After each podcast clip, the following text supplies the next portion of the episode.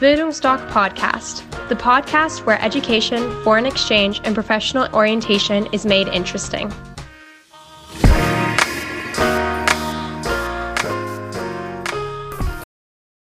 Hi, ich bin Mathilda und ich war mit Bildungsdoc für zehn Monate in Kanada. Und heute würde ich euch gerne ähm, mal auf die Frage antworten, wie denn meine Fächerwahl in Kanada abgelaufen ist. Und zwar ähm, war das so, ich konnte, bevor ich an die Schule gekommen bin, nur sehr, sehr wenig wählen, was ich gerne möchte ähm, während meines Schuljahres in Kanada an Fächern und viele dieser äh, Wünsche konnten halt nicht ganz umgesetzt, umgesetzt werden. Ähm, und deshalb bin ich in sehr, sehr viele Physik- und Chemiekurse gekommen, was wirklich nicht meins ist. Aber was, mich, was ich gemacht habe und was auch die anderen Austauschschüler gemacht haben, äh, das war einfach zum Oberstufenberater zu gehen. Also es gibt einen Berater für jede Klassenstufe. Und das haben wir eben gemacht. Und dann habe ich gesagt, ja, ich mache halt lieber Musik oder Sprachen und nicht so viel ähm, Naturwissenschaften. Und dann ging's, war das da wirklich möglich, viele Sachen zu ändern. Zum Beispiel konnte ich ins Musikprogramm wechseln, was total toll war, mit Orchester, Chor, Einzelunterricht, Komponieren. Ähm, außerdem bin ich äh, ins Englisch Fortgeschrittene gewechselt. Das war auch möglich. Ähm, und da hat man sehr viel mehr gelesen, sehr viel mehr Englischunterricht gehabt, was wirklich viel Spaß gemacht hat.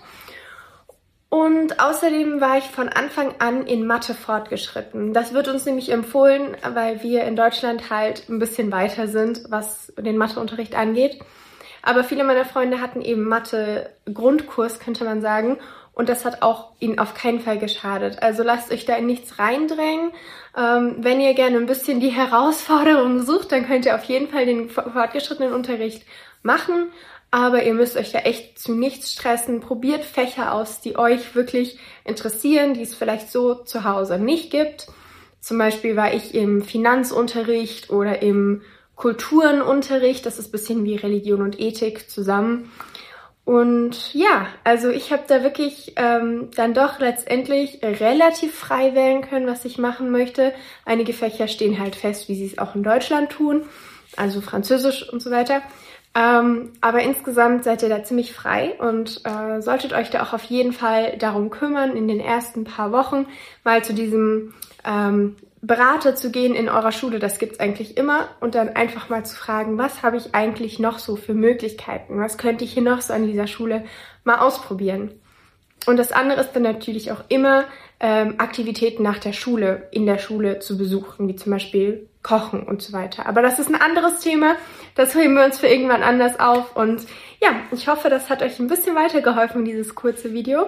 Und dann wünsche ich euch ganz viel Spaß bei eurer Fächerwahl im Ausland. Tschüss!